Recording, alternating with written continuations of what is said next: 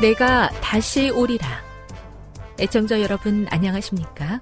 여기는 AWR 희망의 소리 한국어 방송입니다.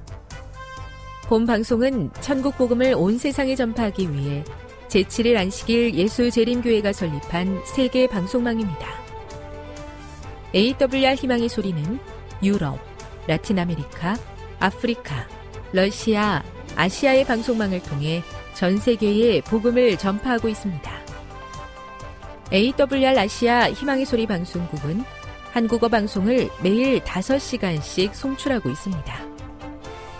희망의 소리 방송은 인터넷과 스마트폰을 통해서도 언제나 청취하실 수 있습니다. 들으실 수 있는 인터넷 주소는 awr.org입니다. 유튜브로는 awr 코리아로 검색하시면 됩니다. 이 시간 희망의 소리 한국어 방송과 함께 보람있고 유익한 시간 되시기 바랍니다. 내가 다시 오리라. 여기는 AWR 희망의 소리 한국어 방송입니다. 주파수 안내입니다. 괌에서 송출하는 우리 방송은 한국 표준시로 새벽 1시 30분에 11,955kHz로 새벽 2시 30분에 15,530kHz로 새벽 5시에 9,700kHz로 3회에 걸쳐 송출하고 있습니다. 스리랑카에서 송출하는 우리 방송은 한국 표준시로 새벽 4시에 9,765kHz로 우즈베키스탄에서는 밤 9시에 15,530kHz로 타지키스탄에서는 밤 9시에 15,515kHz로 각각 1시간씩 방송하고 있습니다. 애청자 여러분의 많은 청취 바랍니다.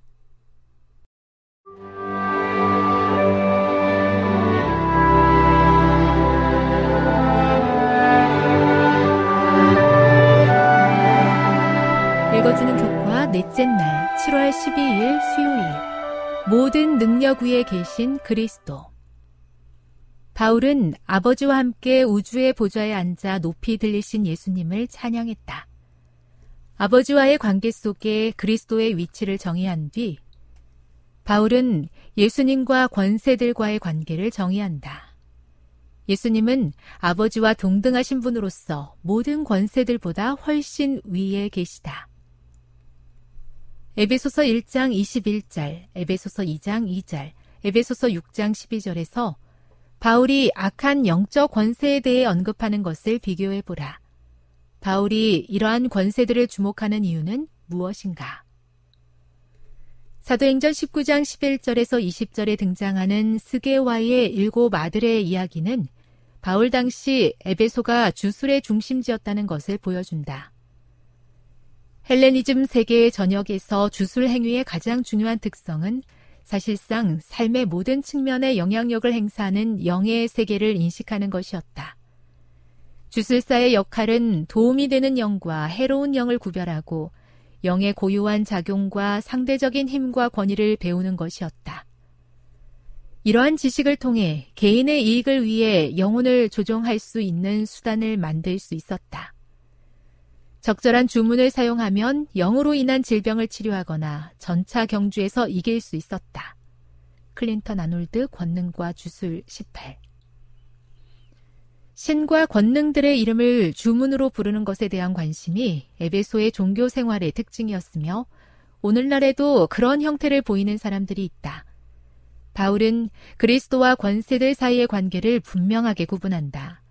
존귀하신 예수님은 모든 통치와 권세와 능력과 주권보다 단연 뛰어나시다. 그의 청중들이 예수님의 주권 외에는 다른 어떤 권세도 없다는 것을 확실히 이해하도록 바울은 신들의 이름을 주문으로 부르는 관행에 대한 암시를 덧붙인다. 공간의 차원에서 시간의 차원으로 전환하면서 바울은 존귀하신 예수님의 다스리심이 무한함을 강조한다. 모든 권세를 다스리시는 그분의 통치는 이 세상뿐 아니라 오는 세상도 적용된다. 교훈입니다. 예수님을 권세들과 비교한 것은 그분이 비교할 수 없이 높으신 분이시며 그는 이 세상을 넘어 다가올 세상까지 다스리시는 주님임을 증거하기 위해서이다. 묵상. 바울의 시대와 동일한 악한 세력이 오늘날 우리에게는 어떤 모습으로 나타나고 있는지 생각해 보십시오. 적용. 많은 이들로 따르게 하는 이런 세력에 휘둘리지 않기 위해서 그대는 어떻게 자신을 준비해야 하겠습니까? 영감의 교훈입니다. 권세와 영광이 만유를 다스리실 예수님께 속함. 권세와 영광은 위대한 목적을 가지고 그 목적의 완성을 위하여 아무런 장애도 받지 않고 꾸준히 움직이시는 분에게 속해 있다. 매일의 필요를 아뢰는 기도에서 그리스도의 제자들은 모든 죄악의 권세와 지배를 초월하여 만유를 다스리는 나라를 소유하시며 그들의 아버지와 그들의 영원한 친구가 되시는 주 하나님을 바라보라는 지시를 받았다. 산상보훈 120 세상에서 불리는 모든 이름 위에 높으신 주님의 놀라운 이름을 주심을 감사합니다. 존귀한 이름을 마음에 새기며 그 이름을 자주 부르게 하시고 그 이름을 높이게 하시며 그 이름으로 부름받는 것을 기뻐하게 하옵소서.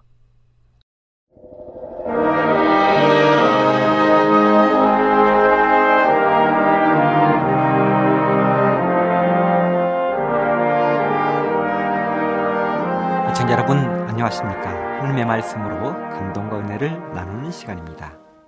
먼저 하나님의 말씀 10편 71편의 말씀을 읽어드리겠습니다. 주 여호와여 주는 나의 소망이시요. 나의 어릴 때부터 의지시라. 내가 주의 붙드신 바 되었으며 내 힘이 쇠약할 때에 떠나지 마소서. 하나님이여 나를 멀리 마소서. 나의 하나님이여 나를 도우소서. 하나님이여 내가 주의 힘을 후대에 전하고 주의 능을 장래 모든 사람에게 전하기까지 나를 버리지 마소서 88편의 말씀도 읽어드리겠습니다.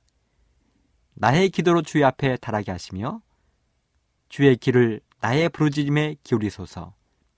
대저 나의 영혼에 곤란이 가득하며 나의 생명은 음부에 가까워 싸우니. 저는 오늘 이 말씀을 중심으로 하늘 창고를 열어 보여주라 이런 제목의 말씀을 준비했습니다. 제가 얼마 전 읽은 책 중에 이런 재미있는 이야기가 한 토막이 있었습니다. 옛날 중세 시대에는 특별히 하나님의 말씀을 전하는 신학생들을 길러내는 학교가 없었습니다. 대신 수도원 같은 곳에서 교회를 지키고 말씀을 전할 후보생들을 교육시키는 곳입니다.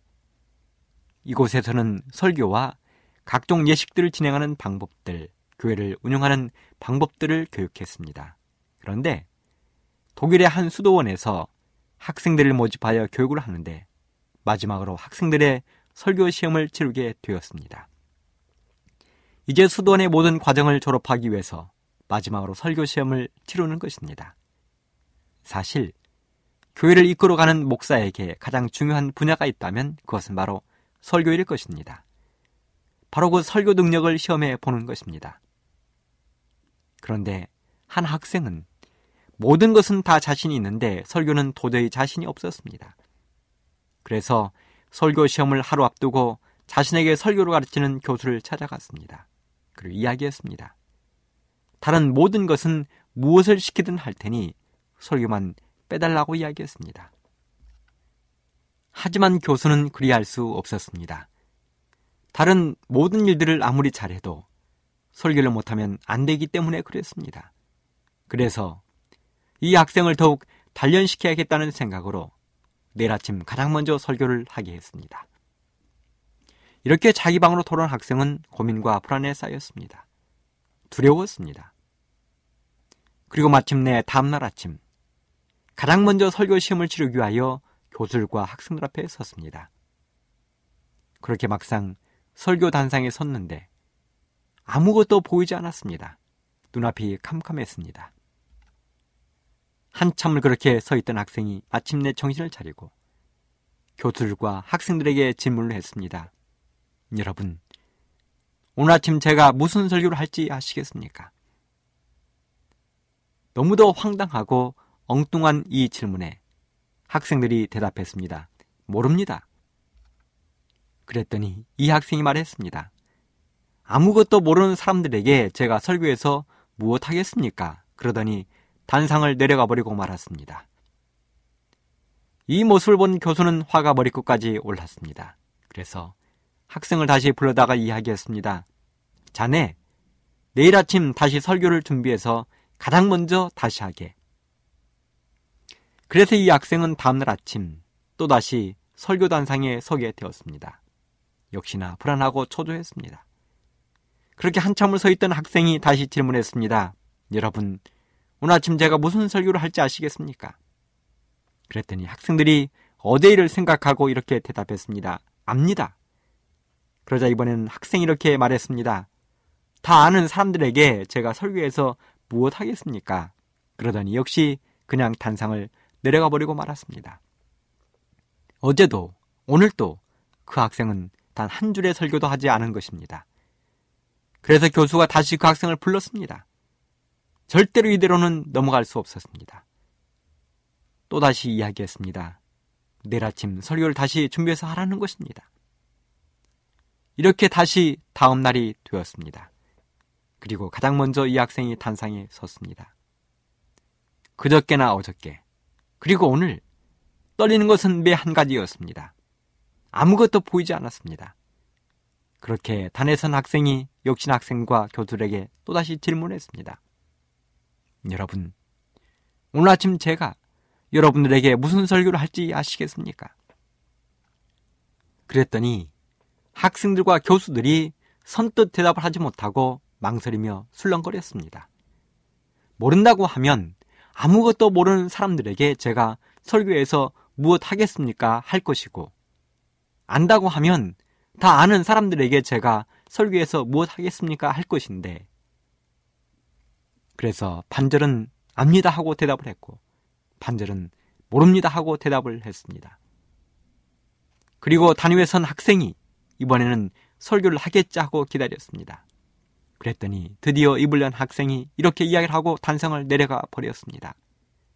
아는 사람들이 모르는 사람들에게 가르쳐 주시오 하고 말입니다. 아는 사람이 모르는 사람에게 가르쳐 주시오. 그날 학생이 외친 이 한마디는 훗날 독일 선교의 귀한 모토가 되었습니다. 아는 사람이 모르는 사람에게 가르쳐 주십시오. 오늘 제가 소개하려는 주인공은 이렇게 할 수 있는 절호의 기회를 맞았던 사람입니다. 하나님의 도우심으로 제2의 인생을 살면서 하나님을 모르는 사람들에게 하나님을 알려줄 수 있는 절호의 기회를 맞은 것입니다. 그 주인공이 바로 남방 유다의 왕인 히스기야였습니다.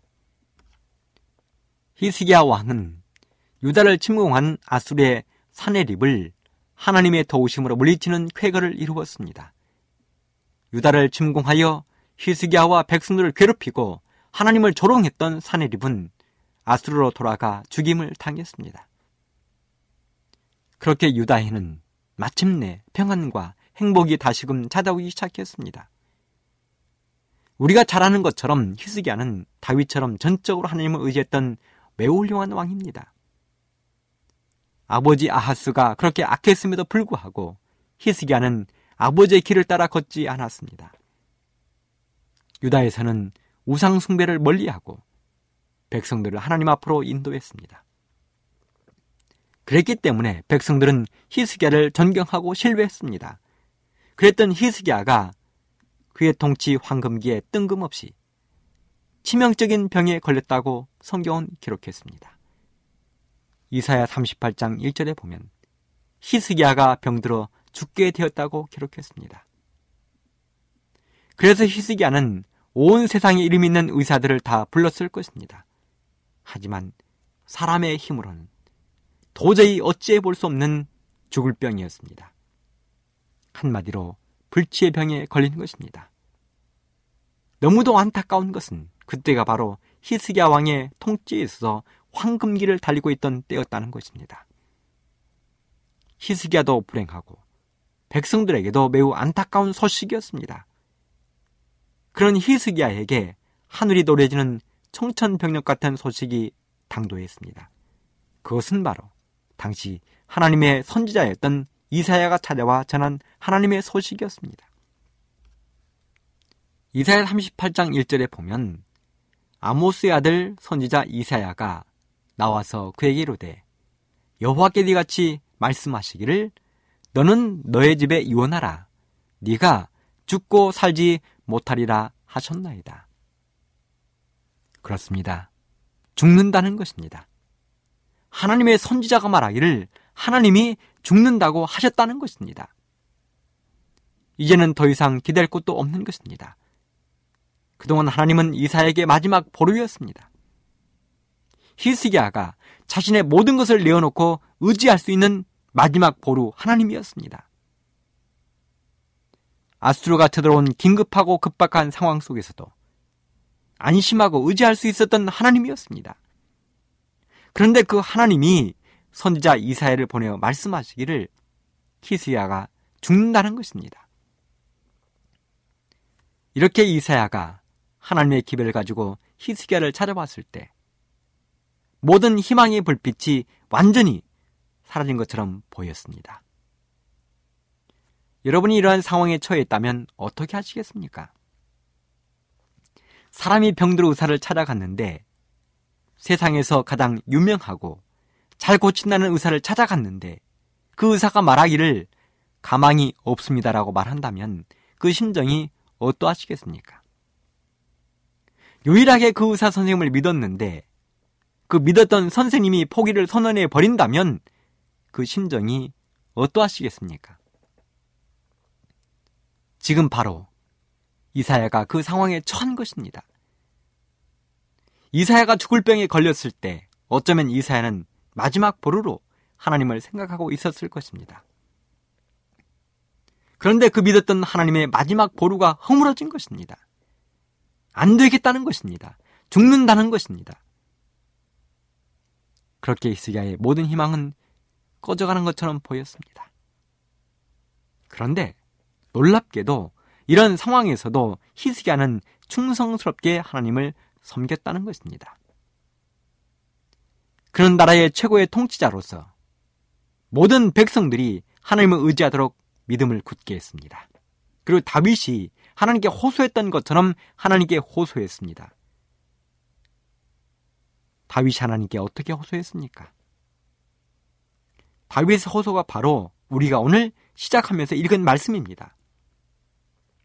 주 여호와여 주는 나의 소망이시요 나의 어릴 때부터 의지시라 내가 주의 붙드신 바 되었으며 내 힘이 쇠약할 때에 떠나지 마소서 하나님이여 나를 멀리 마소서 나의 하나님이여 나를 속히 도우소서.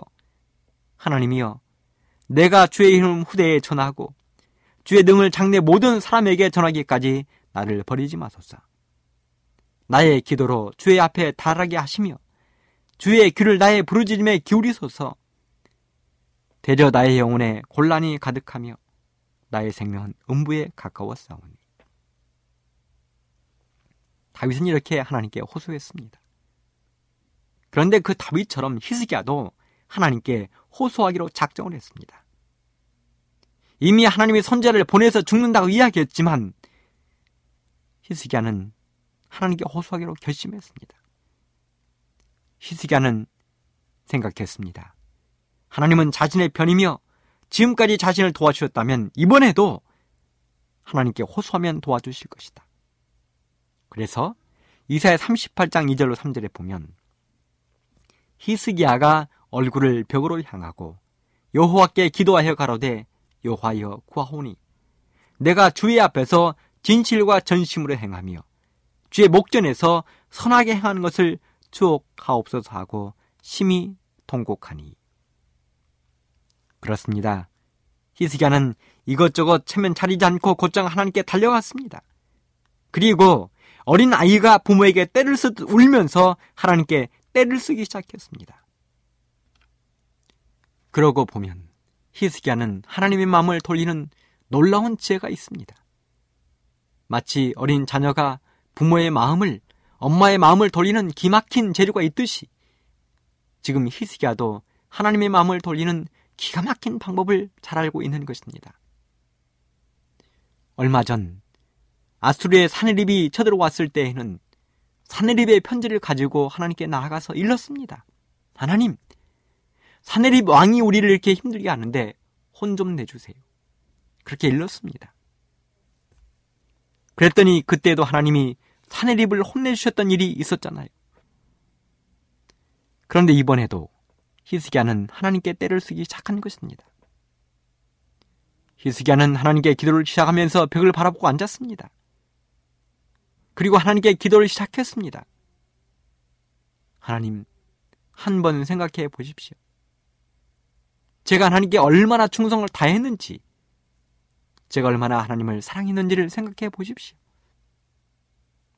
그런데요, 조금 전에 이사야 선지자가 와서 말하기를 제가 죽는다고 했습니다. 하나님, 정말입니까? 하나님, 정말 제가 죽어야 합니까? 하나님, 저를 낫게 해주시면 안 되겠습니까? 모르기는 몰라도 히스기야는 어린아이처럼 두 발을 뻗고 울었을 것입니다. 그렇게 간절히 히스기야가 기도하자 놀랍게도 곧장 탑장이 도착했습니다. 열왕기하 20장 4절 6절에 보면 이사야가 성읍 가운데까지도 이르기 전에 여호와의 말씀이 저에게 임하여 가라사대 너는 돌아가서 내 백성의 주권자 히스기야에게 이르기를. 왕의 조상 다윗의 하나님 여호와의 말씀이 내가 너의 기도를 들었고 너의 눈물을 보았노라. 내가 너를 낫게 하리니 네가 3일 만에 여호와의 전에 올라가겠고 내가 너의 나를 15년을 더할 것이며 내가 너와 이 성을 아수르 왕의 손에서 구원하고 내가 나를 위하고 또 내 종 다윗을 위함으로 이 성을 보호하리라 하셨다 하라. 놀랍습니다. 하나님은 한시도 망설이지 않고 히스기야의 기도를 들어주셨습니다. 3일 뒤에 병이 나을 것이며 앞으로 15년을 더 살겠다는 것입니다. 조금 전까지는 분명 이사야 선제를 통해서 죽겠다고 말씀하셨던 하나님이 히스기야의 어린아이와 같은 떼쓰는 기도에 두 손과 두 발을 다 드셨습니다. 그리고 하나님은 이사야 선지자에게 히스기야의 질병을 치료할 수 있는 처방전까지 보내주셨습니다. 처방전 열왕기하 20장 7절에 보면 이사야가 가로되 무화과 반죽을 가져오라 하매 우리가 가져다가 그 종처에 놓으니 나으니라. 그러자 히스기야는 자신이 분명 나아서 하나님의 약속대로 15년을 더 살겠다는 손에 잡히는 칭표를 요구했습니다. 열왕기하 20장 8절에 보면 히스기야가 이사야에게 이르되 여호와께서 나를 낫게 하시고 3일 만에 여호와의 전에 올라가게 하실 무슨 징조가 있나이까? 선제 이사야가 대답했습니다. 열왕기하 20장 9절에 보면 이사야가 가로되 여호와의 하신 말씀을 응하게 하실 일에 대하여 여호와께로서 왕에게 한 징조가 이 말이다. 해 그림자가 10도를 나아갈 것이니까 혹 10도를 물러갈 것이니까. 그러자 히스기야가 대답했습니다. 그림자가 10도를 나아가기는 쉬우니 그리할 것이 아니라 10도가 물러갈 것이니이다. 해를, 태양을 뒤로 10도나 물러가게 해달라는 것입니다. 여러분 생각해 보십시오. 이미 앞으로 나아간 하늘의 태양을 어느 누가 뒤로 10도를 물러가게 할 수 있겠습니까? 오직 하늘의 하나님 외에는 불가능한 일이었습니다. 그래서 히스기야는 바로 그 징조를 요구한 것입니다. 그러자 인애와 극률이 무궁하신 하나님은 히스기야의 이러한 요구에도 자상하게 응답하셨습니다. 열왕기하 10장 11절 선지자 이사야가 여호와께 간구하며 아하스의 일령표 위에 나아갔던 해 그림자로 10도를 물러가게 하셨더라. 히스기야 한 사람을 위해서 하나님은 해 그림자를 10도를 뒤로 물러가게 하셨습니다. 이렇게 해서 마침내 히스기야는 당장 죽게 되었던 사람에서 15년을 더 살게 되었습니다. 그리고 히스기야는 평소에 건강했던 몸으로 돌아와 하나님께 충성을 다할 것을 맹세했습니다. 그리고 히스기야는 너무도 기분이 좋아서 그 기쁨을 이렇게 실지어 고백했습니다. 이사야 38장 17절. 주께서 나의 영혼을 사랑하사 멸망의 구덩이에서 건지셨고 나의 모든 죄는 주의 등 뒤에 던지셨나이다. 음부가 주께 살해하지 못하며 사망이 주를 찬양하지 못하며 구덩이에 들어간 자가 주의 신실을 바라지 못하되 오직 산자 곧 산자는 오늘날 내가 하는 것과 같이 주께 감사하며 주의 신실을 아비가 그 자녀에게 알게 하리이다. 여호와께서 나를 구원하시리니 우리가 종신토록 여호와의 전에서 수금으로 나의 노래를 노래하리로다. 히스기야는 행복했습니다. 이렇게 해서 히스기야는 다시 제2의 인생을 희망차게 열게 되었습니다. 그동안 보았던 모든 것들이 다시금 소중하고 새롭게 보였습니다. 그런데요, 바로 그 즈음에 히스기야가 죽을 병에서 살아날 즈음에 오늘날에 이라크 지역에 해당하는 유브라데스 티그리스강 유역에 앞으로 장차 세상을 지배할 한 고대 민족이 살고 있었습니다. 지금은 당장 강력한 아수르의 지배하에 있었지만 장차 그들은 아수르를 쓰러뜨리고 온 세상을 다스릴 위대한 나라가 될 것이었습니다. 그런데 그 나라 그 백성들 중에 천문학을 연구하는 박사들이 있었는데 하루는 해시계의 그림자가 10도나 뒤로 물러간 사실을 알고 깜짝 놀랐습니다. 이런 일은 도저히 사람의 힘이나 초자연적으로 일어날 수 있는 일이 아니었습니다. 그래서 그들이 여러모로 알아본 결과 유다의 히스기야 왕의 생명을 연장시켜주기 위하여 하나님께서 베푸신 놀라운 기적이라는 사실을 알게 되었습니다. 그래서 당시 자신들의 왕이었던 무로닥 발라단에게 보고하면서 자신들의 사신을 보내어 히스야 왕의 회복을 축하하고 그 큰 기적을 행하신 하나님에 대하여 배워오도록 간청을 했습니다. 그리고 무로닥 발라단은 그들의 간청을 받아들여 히스야 유다의 사신들을 파견했습니다. 이것은 하나님을 모르는 이방인들에게 하나님을 소개할 수 있는 기가 막힌 기회였습니다. 히스기야는 그들에게 소망이 없었던 자신을 하나님이 어떻게 고쳐주셨는지, 어떠한 은총을 통하여 구원을 베풀어 주셨는지를 소개할 수 있는 놀라운 기회를 갖게 된 것입니다. 만일 그렇게만 된다면 하나님을 전혀 모르는 갈대야, 장차 바벨론 제국으로 태어날 나라에 하나님을 소개하고 그들에게 구원의 소망을 안겨줄 기회를 갖게 될 것이었습니다. 그런데 그런 놀라운 기회를 히스기야 왕이 어떻게 활용했는지를 성경은 이렇게 기록했습니다. 이사야 39장 1절로 2절 그때에 발라단의 아들 바벨론 왕 무로닥 발라단이 히스야가 병들었다가 나았다 함을 듣고 글과 예물을 보낸지라 히스야가 사자를 인하여 기뻐하여 그에게 궁중 보물 곧 은금과 향료와 보배로운 기름과 모든 무기고와 보물고에 있는 것을 다 보였으니 궁중의 소유와 전 국내의 소유를 보이지 아니하는 것이 없은지라. 그렇습니다. 히스기야의 마음은 교만과 허영심으로 가득 차서 자기 자신을 높이기 위하여 탐욕의 눈을 가진 사람들에게 하나님께서 당신의 백성을 부유하게 하신 보물들을 모두 다 보여주었습니다. 왕은 그에게 궁중 보물 곧 은금 향료와 보배로운 기름과 모든 무기와 보물고에 있는 것을 다 보였으니 궁중의 소유와 전국 내의 소유를 보이지 않는 것이 없었다고 했습니다. 그리고 왕이 그렇게 한 것은 하나님을 영화롭게 하고자 함이 아니요 외국 방백들의 목전에서 자기 자신을 높이고자 함이었다고 이야기했습니다.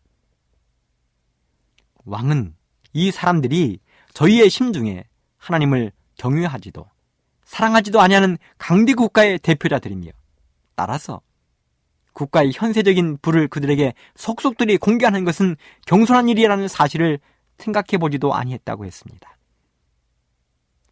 사실 바벨론의 사신들이 히스기야 왕을 찾아온 것은 히스기야의 감사에 대한 헌신에 대한 하나님의 시험이었다고 했습니다. 그런데 그렇게 바벨론의 사신들은 하나님을 본 것이 아니라 히스기야 왕궁의 모든 창구들을 보고 자신들의 고고로 돌아갔습니다. 하나님을 모르는 이방인들에게 하나님을 소개 할 수 있는 놀라운 기회를 히스기야 왕은 날려버린 것입니다. 여러분, 그 결과는 참으로 무섭고 참혹한 것이었습니다.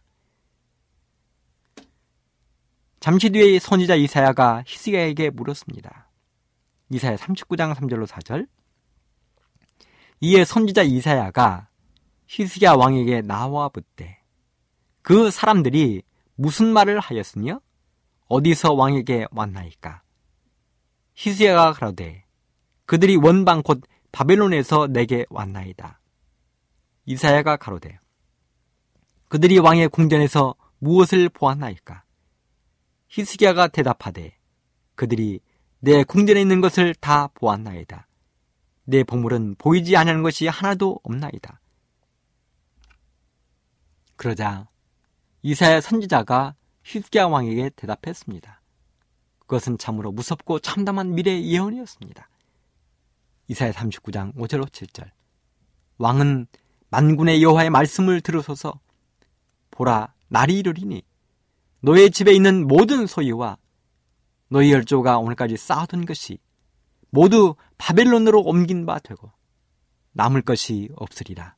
여호와의 말이니라. 또 너에게서 날 자손 중에서 몇이 사로잡혀 바벨론 왕궁에 환관이 되리라 하셨나이다. 여러분 이 말을 짧게 요약하면 유다가 망하겠다는 것입니다. 바벨론에게 망하겠다는 것입니다. 여러분 이사의 선자의 이 예언이 언제 어떻게 이루어졌습니까? 성경 다니엘서 1장에 보면 BC 605년 유다가 바벨론 느부갓네살 왕의 침략을 받아 처참하게 무너지면서 예루살렘 성의 모든 금은 기물들이 바벨론으로 옮겨졌습니다. 그리고 다니엘과 새 친구들을 비롯한 많은 유다의 백성들이 바벨론의 포로로 잡혀갔습니다. 만일 바벨론의 사신들이 히스기야 왕을 찾아왔을 때 히스기야가 왕의 곳간을 열어 보여주지 아니하고 하나님의 곳간을 열어 보여주었다면 역사는 어떻게 바뀌었을까요? 하지만 히스기야는 실패했습니다. 믿음 있는 하나님의 종이었던 히스기야가 실패했습니다. 그 히스기야의 잠깐의 실패는 치명적으로 다가오야 말았습니다. 사랑하는 애청자 여러분, 오늘 우리는 히스기야의 이러한 일들을 교훈 삼아 배워야 할 것이 있습니다. 만일 우리에게도 이러한 기회가 주어진다면 어떻게 해야 할 것인지를 생각해 보아야 하는 것입니다. 그렇습니다. 우리는 우리의 가정의 내탕고, 창고가 아닌 하나님의 창고를 열어 보여주어야 합니다. 그렇다면 하나님의 창고를 열어 무엇을 보여주어야 하는 것입니까? 첫째는 예수님의 사랑의 십자가를 보여주어야 합니다. 그 십자가의 값어치가 얼마나 크고 위대한지를 보여주어야 하는 것입니다. 둘째는 하나님의 말씀을 열어 보여주어야 합니다. 셋째는 하늘나라를 열어 보여줘야 합니다. 그래서 하나님을 모르는 사람들이 십자를 알고 말씀을 가까이 하고 하늘나라를 사모하도록 해야 하는 것입니다. 이것이 우리의 할 일입니다. 본분입니다. 알고 있는 사람이 모르는 사람들에게 가르쳐 주십시오. 하나님을 먼저 알고 먼저 믿은 우리들이 하나님의 창고를 활짝 열고 모르는 사람들에게 마음껏 알려주고 가르쳐 주게 되기를 간절히 바라면서 오늘의 말씀을 마치겠습니다. 지금 여러분께서는 AWR 희망의 소리 한국어 방송을 듣고 계십니다.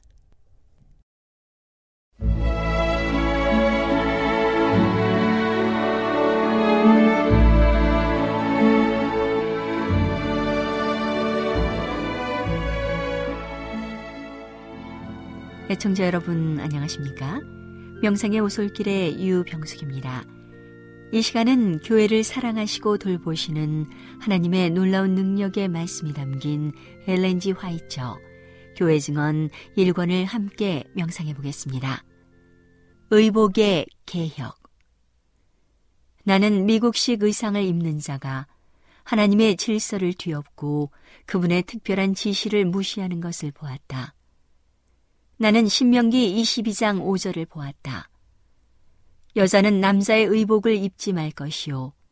남자는 여자의 의복을 입지 말 것이라. 이같이 하는 자는 내 하나님 여호와께 가증한 자니라. 하나님께서는 당신의 백성이 소위 개혁 의복을 받아들이기를 원치 않으신다. 그것은 얌전하고 겸손하게 그리스도를 따르는 자에게 전혀 적합하지 않은 불건전한 의복이다. 여자들이 그들의 의복과 모습에 있어서 가능한 한 이성과 유사해지고자 하고 그들의 옷을 남자의 옷과 흡사하게 만들고자 하는 경향이 더해가고 있다. 그러나 하나님께서는 그것을 가증한 일이라고 선언하신다. 또 이와 같이 여자들도 아담한 옷을 입으며 염치와 정절로 자기를 단장하고 여성의 권리와 소위 의복의 개혁을 옹호하는 운동에 가담하도록 부름을 받은 것으로 느끼는 사람은 셋째 천사의 기별과의 모든 관계를 끊는 편이 나을 것이다. 전자의 정신이 후자의 정신과 조화가 될 수는 없다. 성경은 남자와 여자의 관계와 권리를 분명히 밝혀놓았다. 강신술사는 꽤 넓은 범위에 걸쳐서 이런 독특한 의복의 형태를 적용해왔다. 은사의 회복을 믿는 제7일 안식일 예수 재림 교인들은 흔히 강신술사라는 낙인을 받았다. 그들이 이 의상을 입으면 그들의 감화는 사라질 것이다. 사람들은 그들을 강신술사와 같은 위치에 놓고 그들의 말을 듣고자 하지 않을 것이다. 소위 의복의 개혁에는 그 의복에 꽃같이 발맞추어 경솔하고 무모한 정신이 따른다. 그런 모양의 의복을 입을 때 많은 사람에게서 품위와 겸양이 떠나가는 것처럼 보인다. 나는 하나님께서 우리가 일관되고 합리적인 길을 따르기를 바라고 계심을 보았다. 자매가 미국식 의상을 입으면 그들 자신의 감화는 물론 남편의 감화도 소멸시키게 될 것이다. 그들은 웃음과 조속거리가 될 것이다. 우리 구주께서는 말씀하신다. 너희는 세상의 빛이라. 너희 빛을 사람 앞에 비추게 하여 저희로 너희 착한 행실을 보고 하늘에 계신 너희 아버지께 영광을 돌리게 하라. 우리에게는 세상에서 해야 할 큰 일이 있다. 그러므로 하나님께서는 우리가 세상에 대한 우리의 가마를 감소시키거나 소멸시킬 길을 택하기를 원치 않으신다. 앞에서 이야기한 것은 남자가 입은 것과 유사한 의복의 스타일을 따르고자 하는 자에 대한 책망으로 내게 주어진 것이다. 그러나 동시에 나는 여자의 의복의 공통적인 스타일을 보게 되었으며 그것들을 교정하기 위하여 교회 증언 10호에 있는 다음의 권면을 하게 되었다. 우리는 미국식 의상을 입거나 후프를 사용하거나 보도와 거리를 쓰는 긴 옷을 입음으로 극단에 치우치는 것이 우리의 믿음과 일치되는 일이라고 생각하지 않는다. 만일 여인들이 그들의 옷길이를 땅바닥에서 한 인치나 두 인치 간격을 두도록 입는다면 그들의 옷은 아담해질 것이며 옷이 훨씬 쉽게 깨끗이 보존될 수 있으므로 조금 더 오래 입을 수도 있을 것이다. 그런 의복은 우리의 믿음과 일치될 것이다. 나는 이 문제에 관하여 이미 다른 곳에서 말한 것에서부터 다음과 같이 발췌하여 인용하고자 한다. 그리스도인은 세상과 다르게 옷을 입음으로써 스스로를 유별난 사람으로 만들기 위하여 고심할 필요가 없다. 그러나 의복을 정숙하고 건전하게 입는 데 관한 의무감을 따르므로 그들이 유행에 뒤떨어진 것을 알게 되었을지라도 그들은 세상과 같아지기 위하여 그들의 옷을 바꾸어서는 안 된다. 그런 경우에는 온 세상이 그들과 다를지라도 그들은 바르게 설 수 있는 고상한 자립성과 도덕적 용기를 나타내야 한다.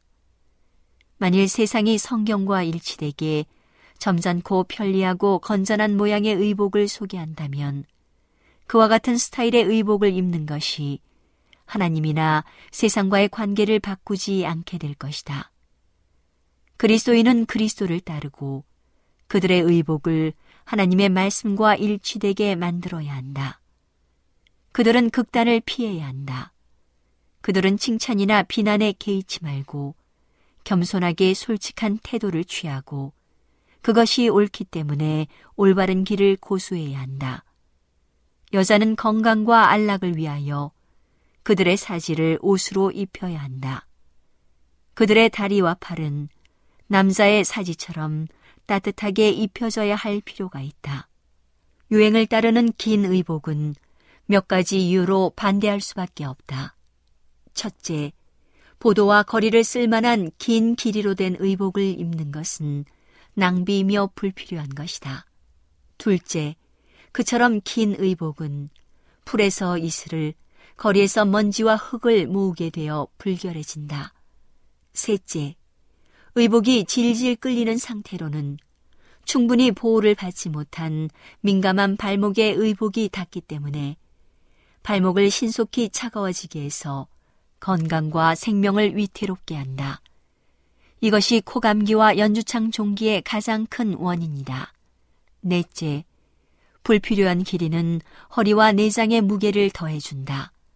다섯째, 그것은 걷는데 지장이 되고 때로는 다른 사람의 길에도 방해가 된다. 오늘은 하나님의 놀라운 능력의 말씀이 담긴 엘렌지 화이처 교회 증언 1권을 함께 명상해 보았습니다.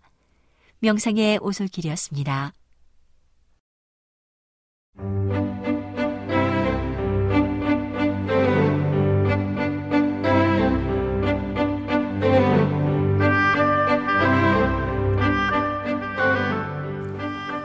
여러분, 안녕하세요. 신비한 자연에서 몇 가지 주제를 골라 소개해드리는 아름다운 세계 시간.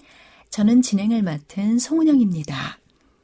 오동나무는 한국 원산의 꿀 풀목 오동나무과에 속하며 큰 키나무로 붉은 오동나무, 오동이라고도 합니다.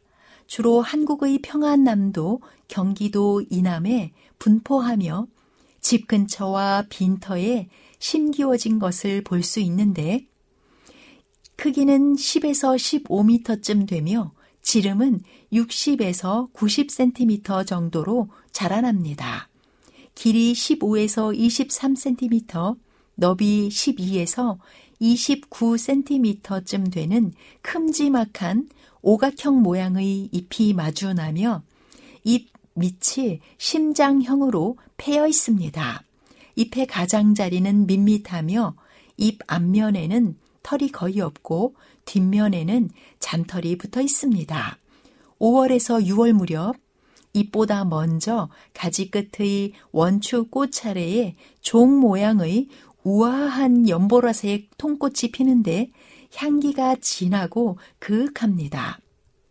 끝이 다섯 갈래로 불규칙하게 갈라져 있고 꽃의 길이는 6cm 정도로 옅은 자주색을 띠며 털이 있습니다.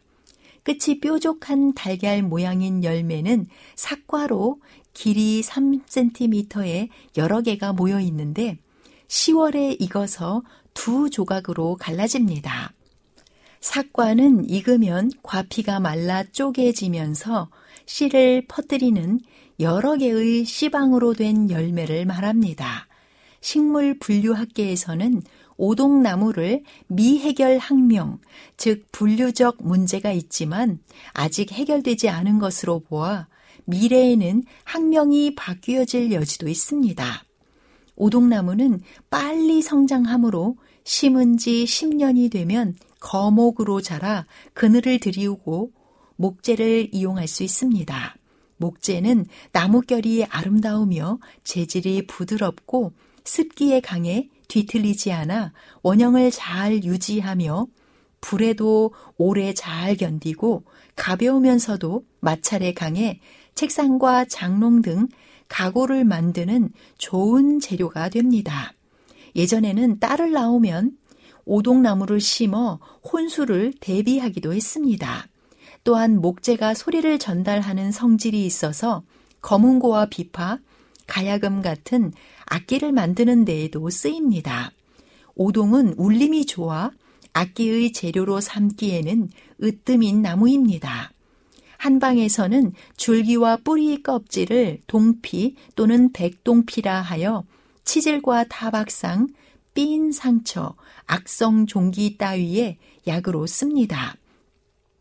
오동나무는 정원에 관상수로 심기도 합니다. 오동나무는 어릴 때 1년에 1m에서 2.5m씩 자라며 주로 촐락에 심는 편이지만 도시의 빈터 등에 자연적으로 잘 자라기도 합니다.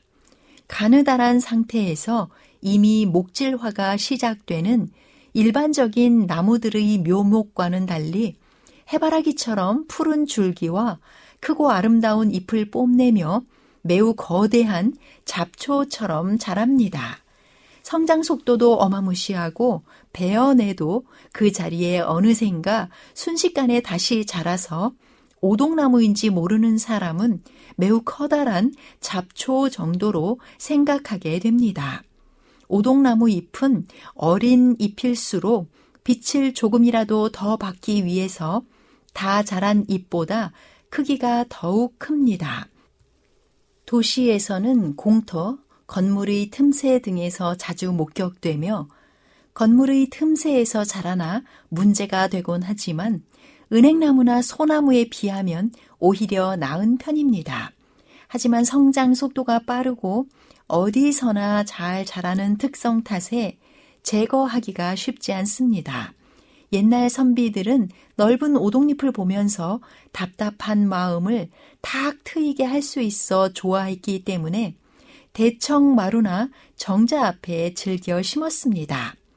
원산지는 한국의 울릉도로 추정됩니다. 청주시의 지명 중에는 오근장, 오동동, 오창 등 오동나무 오자로 시작하는 곳이 많은데 예전에 이들 지역에서 오동나무가 무성했을 것으로 보입니다.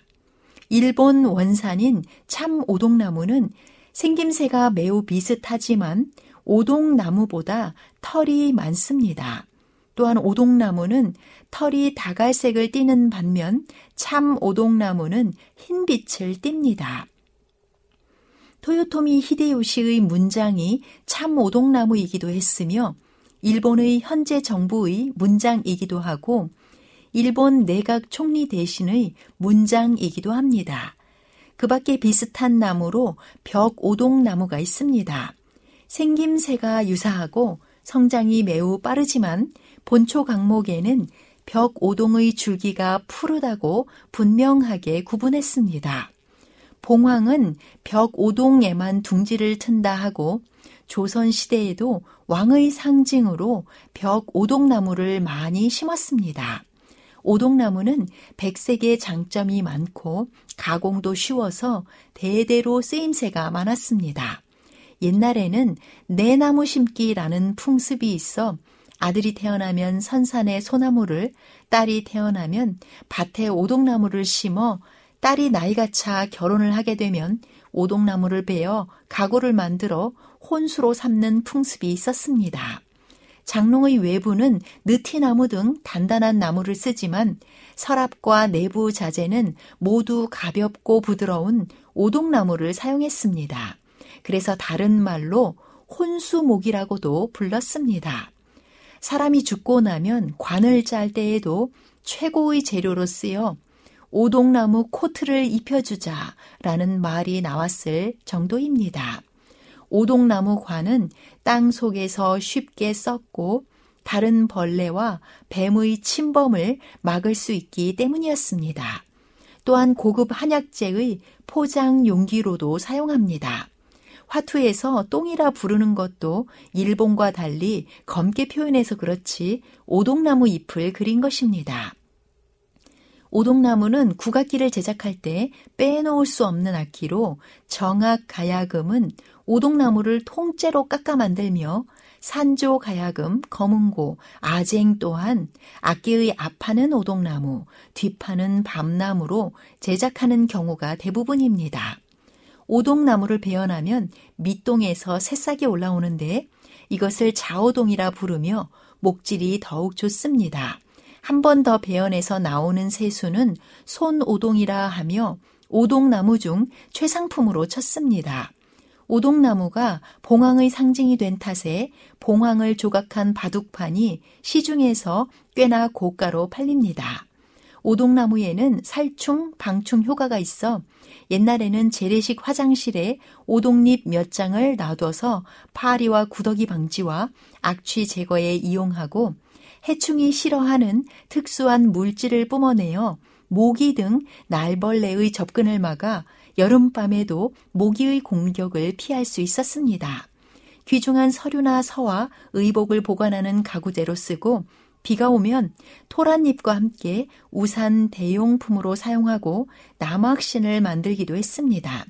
하지만 판재의 색이 밝고 표면이 물러 때가 잘 타며 흠집이 생기는 단점이 있습니다.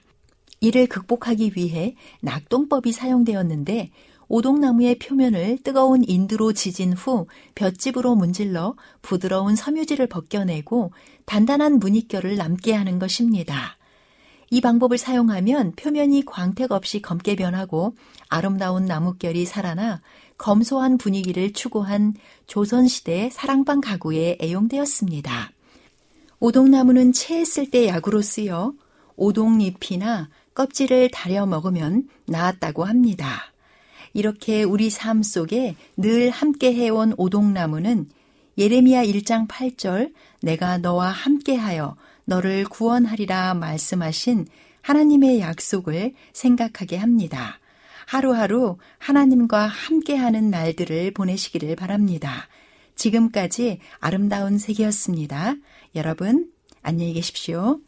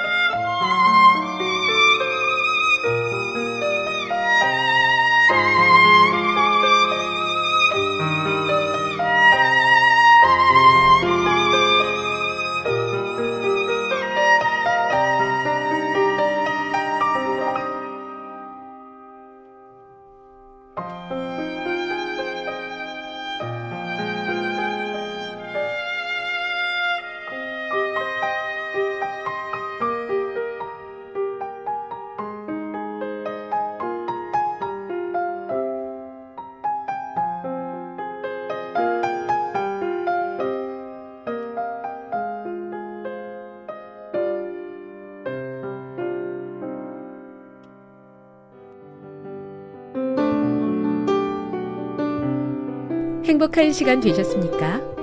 지금까지 여러분께서는 AWR 희망의 소리 한국어 방송을 청취하셨습니다.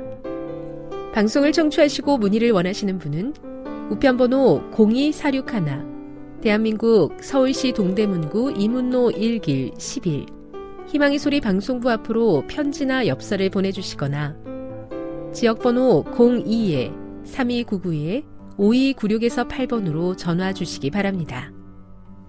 지금까지 함께 해주신 애청자 여러분들께 감사드립니다. 애청자 여러분, 다음 이 시간까지 하나님 안에서 늘 평안하십시오. 감사합니다. 내가 다시 오리라. 여기는 AWR 희망의 소리 한국어 방송입니다.